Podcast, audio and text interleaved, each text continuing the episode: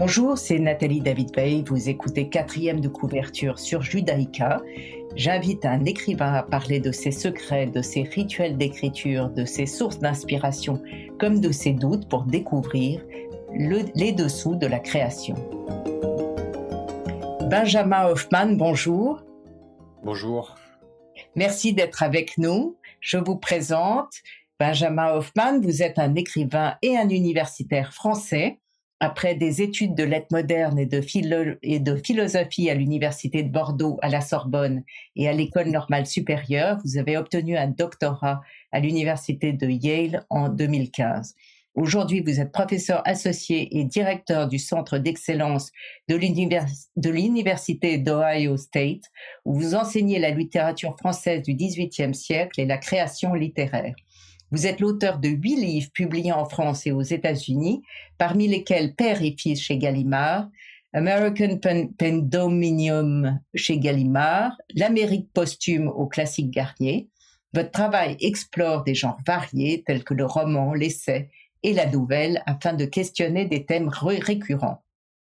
Alors vous parlez de l'exil et la représentation de l'altérité, la nostalgie et l'expérience du deuil, l'impact social des nouvelles technologies, l'héritage des Lumières, l'âge des grandes découvertes, l'histoire de l'Amérique. Aujourd'hui, vous venez nous parler de vos deux derniers livres, Les paradoxes de la postérité, qui est un titre formidable aux éditions Minuit en 2019, et L'île de la Sentinelle chez Gallimard en 22.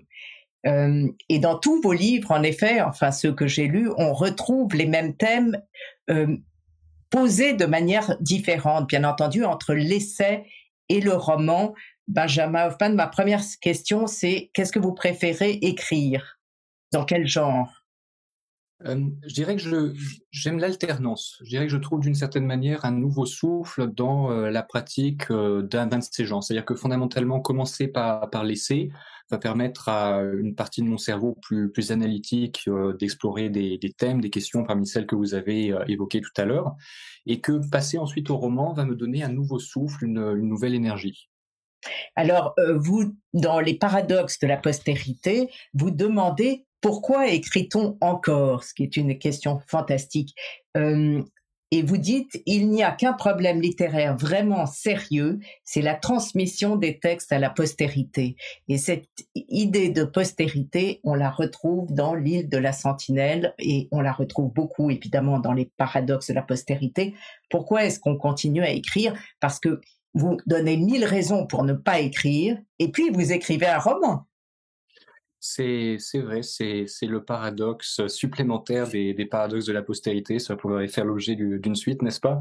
Euh, Je dirais que la, question, que j'explore vraiment dans, les paradoxes de la postérité eux-mêmes, donc ce, texte paru chez, Minuit en 2019, consiste dans la relation intime, profonde entre l'écriture et la mort.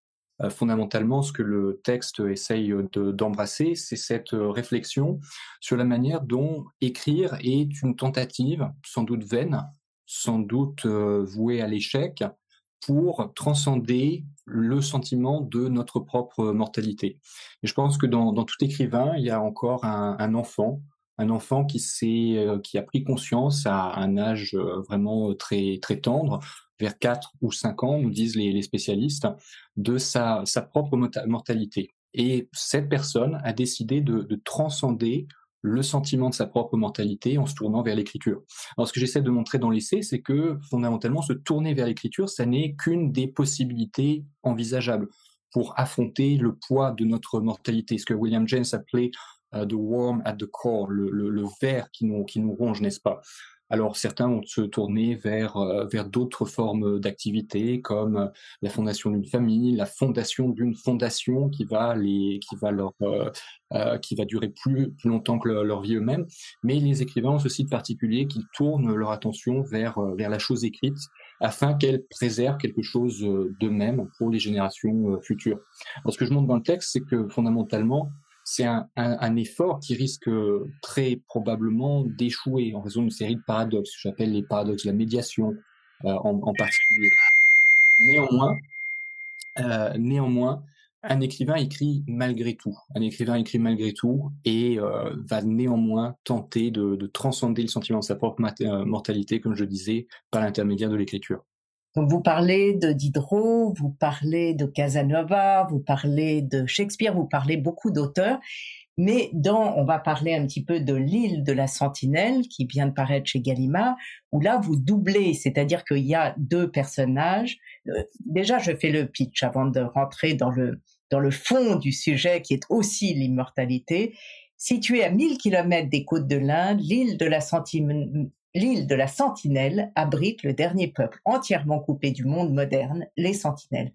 Personne ne sait d'où ils viennent, quelle langue ils parlent, quelles sont leurs croyances. Seule certitude à leur sujet, cela fait des siècles qu'ils repoussent les étrangers qui se risquent chez eux, voyageurs vénitiens, colons britanniques, naufragés chinois, braconniers malaisiens, monarques européens ou missionnaires venus des États-Unis. L'île de la Sentinelle raconte l'histoire de ce peuple et celle de Krish et Marcus, deux amis que tout oppose, hormis leur fascination pour cette île interdite. L'un est anthropologue marié à une américaine et d'origine indienne, l'autre est un éditeur new-yorkais célibataire et l'héritier d'une fortune bâtie dans le marché de l'art. Et donc, ces deux personnages sont, sont réellement écrits comme un miroir l'un de l'autre. Euh, l'un a a beaucoup de familles, l'autre n'a pas de famille. Euh, c'est comme si vous les aviez écrits ensemble. Lequel vous avez préféré? Je dirais que Très probablement, euh, dans la mesure où il y a une euh, certaine porosité entre le, parcours du personnage et mon propre parcours autobiographique, je sens plus d'affinité pour le personnage de, Krish, le personnage de, cet Indien, fasciné par euh, l'île de la Sentinelle, fasciné par les peuples des Andamans, même si toutefois je dirais que c'est un personnage qui me reste assez étranger, puisqu'il s'agit bien d'un roman et non, point non pas d'un texte autobiographique à proprement parler. Oui, mais c'est un universitaire. Il enseigne dans l'université où vous êtes dans, dans l'Ohio. Oui, c'est vrai. Donc la, superposition des parcours est, partielle, elle n'en est pas moins, n'en est pas moins réelle. Et je dirais qu'il y a une certaine, euh, certaine âpreté du, personnage dans laquelle je, me reconnais, une certaine, euh, euh certain désir de réussir en dépit des obstacles qui sont nombreux pour lui, comme ils ont pu l'être pour moi également. Euh, le, son alter ego, ce, double euh, qui lui, qui lui fait face, comme vous l'avez très bien remarqué, a eu au, contraire un, parcours beaucoup plus facile, beaucoup plus euh, privilégié. Mais ce que je montre dans le cours du texte, c'est que finalement ces privilèges vont être euh, d'une certaine manière la, la cause de, ses, de, son, de son échec ultime, puisque un certain nombre de ses ambitions, notamment littéraires, ne vont pas aboutir euh, en dépit de, de tous ses efforts. Euh, et c'est réellement doublement sur la postérité, puisque vous parlez de cette île de la Sentinelle, euh, qui, qui, qui est un peuple qui va disparaître, dont il ne restera pas grand-chose, dont on ne sait rien. Euh, et vous parlez de, de ces deux personnages qui, qui, dont l'un est anthropologue et donc il, il veut aller arrêter le temps en quelque sorte, faire en, faire en sorte que ce, ce monde existe encore. Comment vous est-il arrivé Pourquoi vous avez parlé de cette île de la Sentinelle? Alors, l'île de la Sentinelle me, fascine depuis que j'ai entendu parler de cette dernière dans les années 2000, 2010 euh, pour la, pour la première fois, parce qu'elle me semble être euh, située à l'extrémité d'un très long processus historique commencé au XVIe siècle, le processus de découverte du monde, d'arpentage du monde, le processus des grandes découvertes en somme. Effectivement, depuis le XVIe siècle, euh, l'humanité n'a cessé d'arpenter la Terre afin de faire euh, disparaître euh, des cartes la mention terra incognita, et nous y avons fort bien réussi, n'est-ce pas Puisque dès déjà dès la fin du, du, XVIIIe siècle, début du XIXe siècle, Chateaubriand déjà fait preuve d'une grande nostalgie en disant tout a été découvert, tout a été vu, tout a été arpenté, de sorte que à la surface de, notre planète ne demeure qu'un très petit nombre en vérité d'espaces qui conservent à la fois du mystère et qui, d'une certaine manière, peuvent euh, susciter encore notre désir, notre désir de découverte. Et parmi ces lieux, effectivement, euh, cette poignée de lieux, euh, l'île de la Sentinelle est l'un des tout derniers. Alors c'est un lieu très paradoxal puisqu'en fait on le connaît à la fois très bien et on le connaît excessivement peu. On connaît très bien parce que depuis l'Antiquité, les sentinelles sont identifiées, les voyageurs en parlent, Marco Polo en parle, euh, bien d'autres bien d'autres voyageurs aussi après, des écrivains, Conan Doyle, Jules Verne, etc. Mais en même temps, le peuple qui vit cette île est excessivement méconnu par tous les spécialistes. On ne connaît pas leur langue, on ne connaît pas leurs croyances, on ne connaît pas leur organisation sociale. Donc cette fascination, elle vient de cette position à l'extrémité de ce processus historique dont je vous parlais. Mais est-ce que ça n'est pas compliqué, Benjamin Hoffman, de faire justement des recherches sur quelque chose qu'on ne connaît pas ou mal? Alors, en vérité, il y a deux types de discours qu'on peut distinguer sur, euh, sur l'île de la Sentinelle. Un discours que je dirais euh, populaire, mais un discours que je dirais scientifique. Alors il y a une abondance de discours populaires qui consistent à les, décrire, n'est-ce pas, comme un peuple de cannibales, comme un peuple de l'âge de pierre, comme un peuple qui soi-disant n'aurait jamais changé depuis le début, euh, le, début des âges, depuis l'âge de pierre en particulier. Il y a un discours au contraire scientifique qui a été créé à partir des années 1990, et je rends hommage à un certain nombre d'anthropologues dans le le roman lui-même, qui en vérité ont qui ont mené des études sur, euh, sur les sentinelles.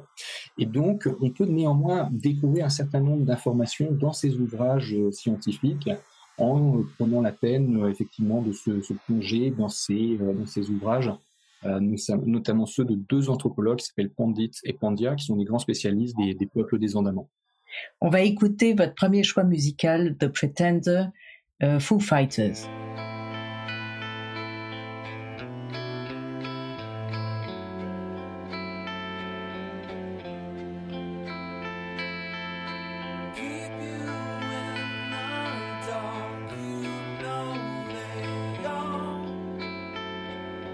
却。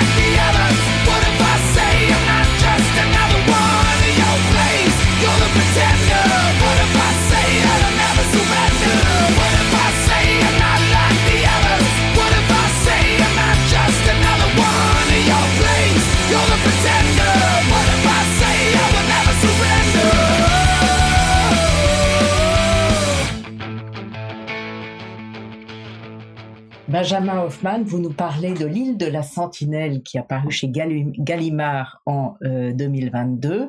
Euh, euh, vous, faites, euh, c'est un récit, enfin c'est un roman en trois parties.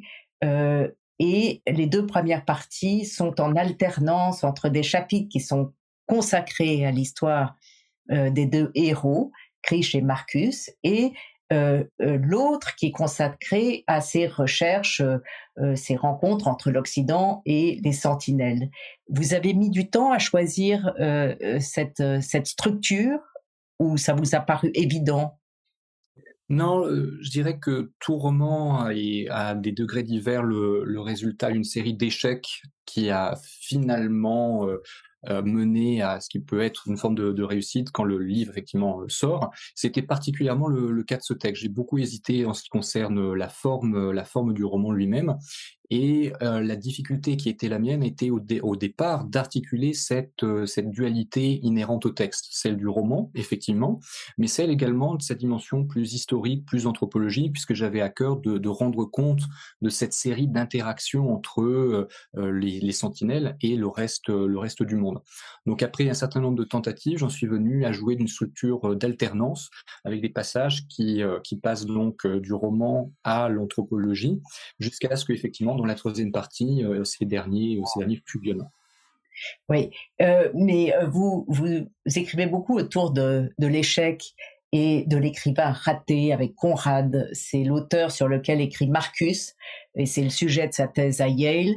Marcus lui-même a peur d'être un écrivain raté, ce qui fait que il donne un premier chapitre à un professeur qui l'impressionne, qui le décourage. Vous, écrivez, vous réécrivez beaucoup, vous écrivez avec difficulté. Euh, oui, oui, évidemment, euh, avec beaucoup, beaucoup de difficultés. Euh, j'ai toujours cette, euh, phrase de, Faulkner en tête lorsqu'il parle du bruit et la fureur en le décrivant comme mon échec le plus, le plus, splendide, le plus splendide. My most splendid failure, I believe. Et, et c'est vraiment quelque chose qui, qui me frappe parce qu'il me semble que toute entreprise littéraire justement une espèce de lutte avec l'ange, une lutte avec la, la proximité, l'imminence de, de, de l'échec. C'est pour autant qu'on se bat aussi intensément qu'on peut, avec autant de, de, vigueur, avec autant de persévérance, qu'on arrive à créer une œuvre, une œuvre littéraire. Mais cependant, elle est jamais exactement ce qu'on ce espérait. Il y a toujours quelque chose qui, qui, qui nous échappe, qui est euh, qui est dans le qui est dans le lointain. Et il y a toujours, même pour un, aussi grand écrivain que Faulkner, le sentiment d'avoir malgré tout euh, malgré tout échoué. Mais on se laisse aller à réellement prendre plaisir, à aller. Il y a une description de nature fantastique dans votre livre et vos personnages, les deux, sont extraordinairement attachants car vous prenez le temps de les faire évoluer l'un avec l'autre séparément. On voit beaucoup euh, l'université américaine que vous connaissez bien, et puis cette humanité en train de, disparaître. Euh, euh, vous, avez pris plaisir à décrire ce, monde perdu? Oui, euh, absolument. Je dirais que l'un des, passages auxquels je suis plus attaché dans, le texte euh, est celui qui décrit la tribu des Jarawa.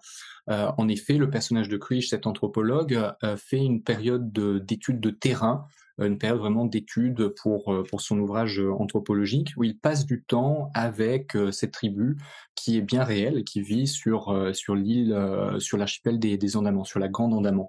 Et effectivement, il y a cette proximité, le récit de cette proximité avec, avec ce peuple, et le, le passage d'une d'une d'une situation où le personnage ne, connaît aucun des habitants de cette tribu à la formation d'une forme d'intimité, de familiarité, d'affection avec ses avec ses membres.